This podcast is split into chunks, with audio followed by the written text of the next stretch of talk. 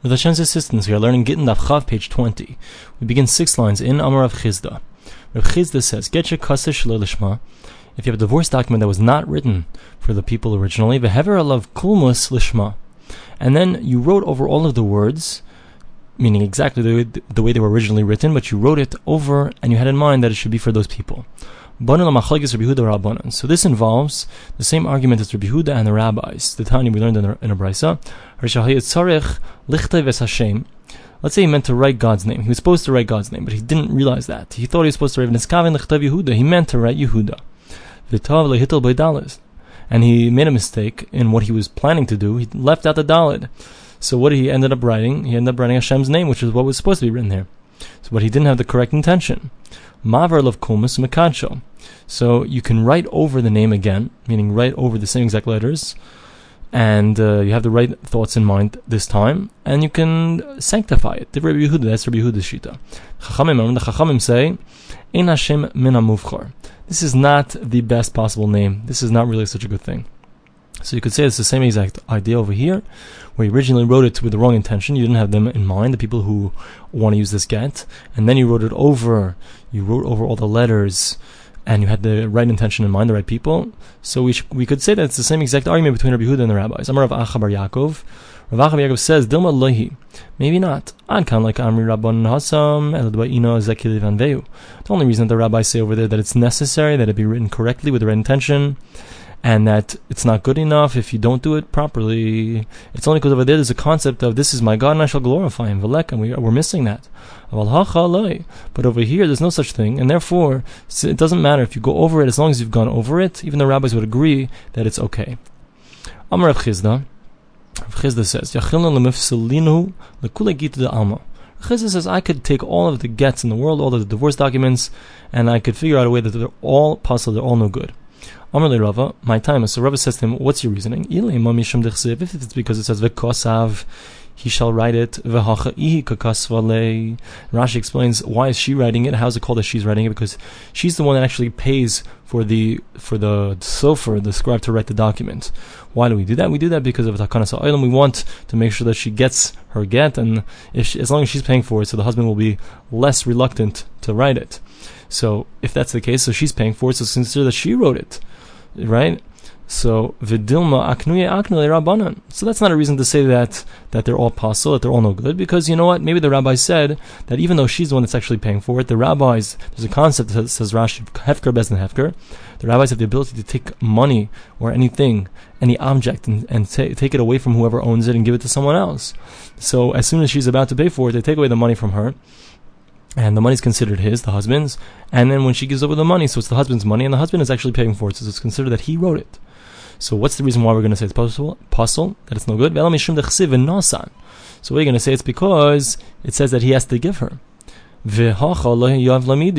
And what is he giving to her? Nothing. Because generally speaking, if you talk about the value of the actual paper, there is no actual value to that. It's less than a shavapruta. It's less than the, the value of a pruta. If that's the case, so so he so all the gitim will be psulim, all divorce documents will not be good. So the Gemara says, no, that's not true because Dilman has seen us get he. Because maybe when the Torah says that you have to give it, doesn't mean you have to give something of value. It means you have to give the get. It doesn't mean that you actually have to give something that has some kind of value. V'teida, you should know that this is true. The shalchum because we they sent from over there hana kosher. If you read it on something which is asr bahana, you're not to get any kind of benefit from it for whatever reason, it's still kosher. It's still a good get. Why? Because it doesn't matter the actual value of the paper, and certainly something that you can't have any benefit from. Can, it has no value for you. So, so you see that it doesn't matter if the, the thing itself has any value. You don't actually have to give over something of value. You have to give over what's written on the get, what's written on the on the divorce document. That's what counts. Gufa.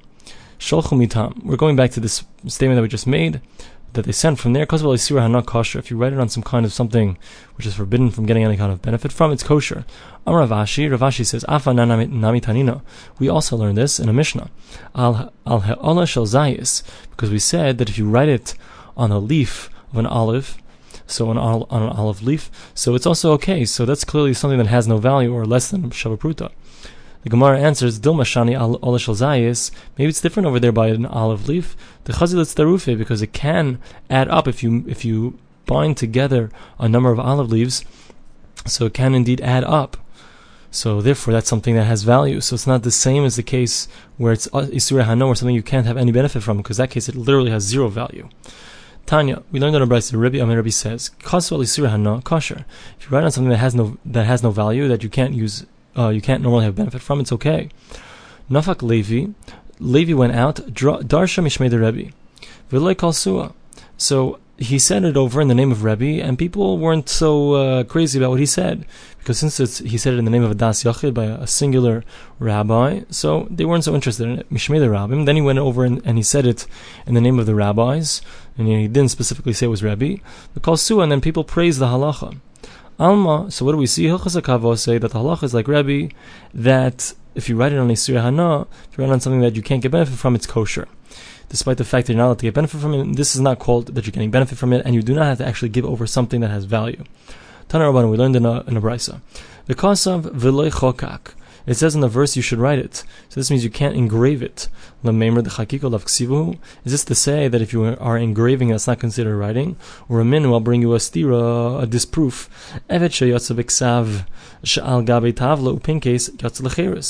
If someone went out, if a slave went out, he was freed with uh, writing that was on top of some kind of tablet or pinkas. These are things that used to used you would actually engrave on these things. So it's good; it goes out free. But not on a, any kind of writing that's done on these things. These are some kind of woven articles, and what you do is you wove the words and then you attach them on, but it's not fully attached to it. It's attached on two sides. So there, that's not going to be good. It has to be written on. It has to be something indelible. Amar Ula, Amar Rabbi Lazar, like Kasha. So what do we see? What's the question? So Ula is going to say it's not a question. But uh, what is the question? The question is that we see over here that if you are chokek, if you do some kind of engraving, it does work. So the Gemara says, Lekash, it's not a problem. Ha dechak toichos, ha dechak yerechos. Depends how you're engraving it. If you're engraving it by not actually making the letter, not touching the letter, but you're engraving around, and as you engrave around, so it mamela uh, by the way, so something is engraved. So that's a problem. That's not considered that you actually wrote the letters. But if you actually were engraving upon the area where the letters is, then that's considered like you wrote the, wrote the letters. Is it true that if you were only engraving in and around, but not the actual letters themselves, is that true that it's not considered writing? Or minhu, I'll bring you a contradiction. It says in regards to the tzitz, which was a special uh, thing that went on, on the metzach on the forehead of the Kohen Gadol. So, the, so it said there, Kodesh Hashem, holy unto Hashem. So it says that it wasn't it wasn't sticking in, but rather it was sticking out. The words actually stuck out, just like a dinar zav, just like a coin. So there we see that it says in the in the verse it says it has to be written, and we know that din of a coin. So the way how how does it have it written there? So you the way it's written is it's stamped on, and it's similar to the case of tochos where you engraved something without actually touching the letters themselves that you're making, but rather you're engraving around the letters. That's v'hadinri zav tacheshein. So they are indeed. That's a, how can you tell me that it's not considered writing over here? We're comparing it to these coins, and the coins are written in such a way that it's it's engraving around the letters. So Gemara answers kidin zav v'loikidin zav. In some ways, it is like these coins, and in some ways, it's not like these coins. Kidin zav the boilet.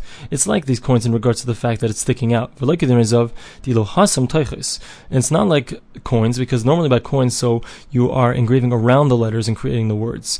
Hacha yorechos. But over here, the way you, you did it was you actually made the letters themselves. How did you do it? Because you did it from the from the back side of it. So the how did you create these things? You were you were pushing from the other side, and that's why it's sticking out.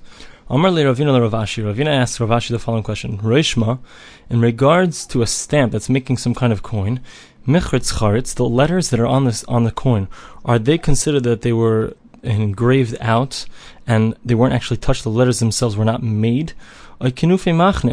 Or perhaps, no, perhaps the letters themselves were actually engraved themselves and they are considered that the what happens is that the metal actually presses hard against the stamp and, and therefore they're getting made by the stamp. Amar he responded, The way it's done is actually it's considered engraved around. It's not considered that the letters themselves were actually made. Esve, I have a very strong question. This this brisa that we brought before, talking about the tzitz, so it says, uh, so we write it in, in it would, it would not be impressed, but rather it would be pressed out. Just like the Nezav, so over here we're saying that it's like these coins.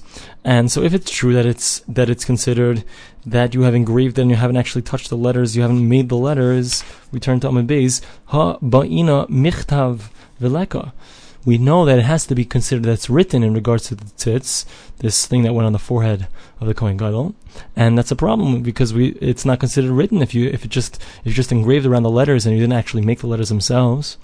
So Gemara answers Kedin Rezov v'lo Kedin Rezov. In some ways, it's like a dinar zav, like a coin. In some ways, it's not like a coin, like we said before. Kidin rezav the it's like a coin that it sticks out. But like a dinar zav, it's not like a coin. Because over there, how is it made? It's made from the outside, and here it's made from the inside. Meaning the reason that it's sticking out over here by the tzitz is because it's pressed out from the other side. Bamine Rav Rav Nachman. Rav asked the following question from Rav Nachman. Let's say you wrote a divorce document on a sheet of gold, a piece of paper which is made out of gold. And he said there, take your get, and at the same time I'm paying you the money I owe you from your ksuva with this get. Mahu, what's the halacha? Amar lei. So he responded, Niskablik yitav and niskablik ksuvasa. That's fine. He's given her a get, and he has paid the money that he owes her for the ksuva. Esve. I'll ask you a question. Hiskablik gitech v'hashar ksuvasech. So let's say he says, take this as your get, and the rest of the value of the shtar itself should be of the document itself should be for the ksuva. So in this case, indeed, she has received her get, and the rest of it goes to the ksuva. Taima, uh, so we can make a, an inference. Taima the sha'ar. It's only because you said that the rest of it should go to the ksuva. Haleka if you didn't say the rest of it should go to the ksuva, to the money that he owes her for the ksuva, loy. That wouldn't be true. It says no. Hu adin afagav the leka. The truth is that even if you didn't say the word sha'ar, the rest of it, it would also be true, like we said earlier, that indeed it would all go to her, and it would be able to pay off the ksuva. And this is what's coming to teach us. The afagav the even though you have the rest, i amar la in iloi loi. That if you say it, then it does indeed work. Meaning, let's say you don't say anything. If you haven't said to her that the rest should go to the ksuva, so then you can't say that it's going to go to the ksuva. If you didn't say at the time, either sh- either by saying the rest of it should go, or by saying and it should be also for your ksuva money. If you don't say in one of those two ways, then it's not implicit, and you can't come afterwards and say I meant that the money from the, the get, get itself should go to pay you for your ksuva. So you can't say that anymore my time. What's the reason? What's the understanding of this? The Megillahu? Because all you did was give her a Megillah, and the rest of it is called the airspace, so to speak, of the Megillah, of the of the scroll of the document. And therefore, you you never, if you intended that it should be for her to be paid off for the money that you owe for ksuva, so you should have said that. Tanarabbanim, we learned in a brisa. Here is your divorce document, but I want to keep the paper in a mugreshes. It's not considered a good divorce. But if you said on the condition that you return to me the paper, so that indeed does work. Because, as, as Rashi explains, it's, it's called matana manasla You can give a present with a condition that it be returned, and that's a good present. Consider that you gave it completely. And then when they give it back to you, it's completely back to be yours. But uh, it's not. There's no chisaron. There's nothing lacking in the actual giving. So therefore, it's not a chisaron in venosan that you have indeed given it to her properly.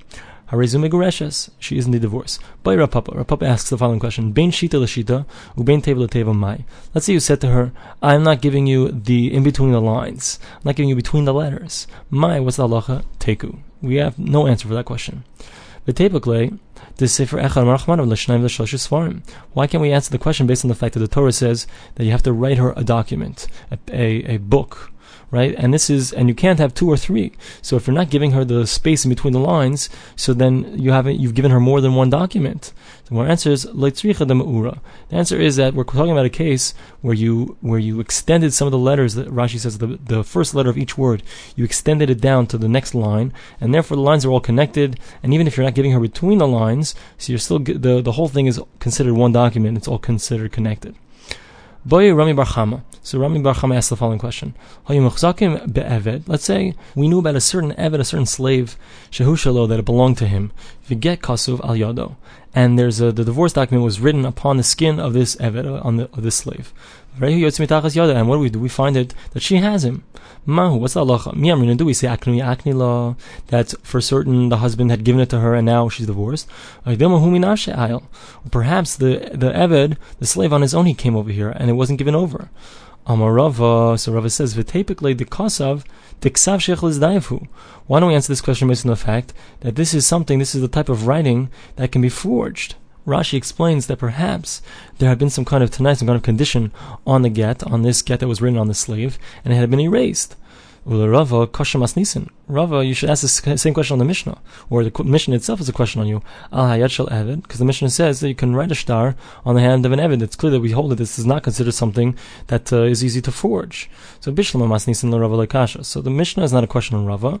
Why? Edim is because we that the cases where it was given over in front of Edim, in front of some kind of witnesses, and therefore, so they saw exactly what was written. As we mentioned earlier, that you have to read it in front of them. Rabbi Lazar, he answered Rabbi Lazar. According to Rabbi bar Chama, we have a question because the case itself has to be a case where there was no Edim Mesira. Because if there were some kind of witnesses there when it was given over, so we could just find out from the witnesses if he gave it over. The question here obviously is a case where we don't know, we don't have any witnesses that saw it being given over, and we want to know the fact that it's in, his, in her possession.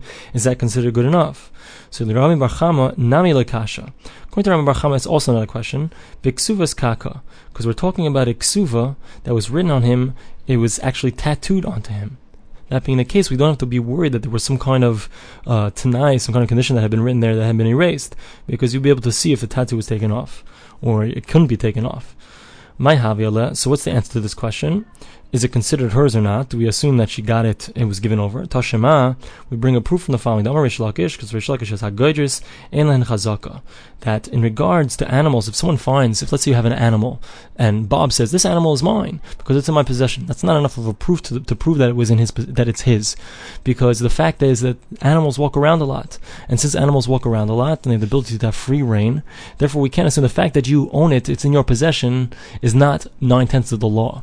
Because if there's a pre, if there's a chazaka from before, we already know that it belonged to someone else, and we don't know for a fact that it was sold to you. So the only way that you can prove it is through some kind of shtar, perhaps some kind of. You have to bring a good, solid proof. The fact that it's in your possession doesn't prove anything because animals walk around. Rabbi bar Chama. Rabbi bar Chama asked the following question: Let's say you have some kind of uh, document, and we knew that this belonged to her. The get and there's a get that was written on it. And we find that it's in his possession. Mahu. What do we say? Do we say we assume that she gave it over to him? Perhaps a woman does not know how to make a kinyan to not to, to give it over to him.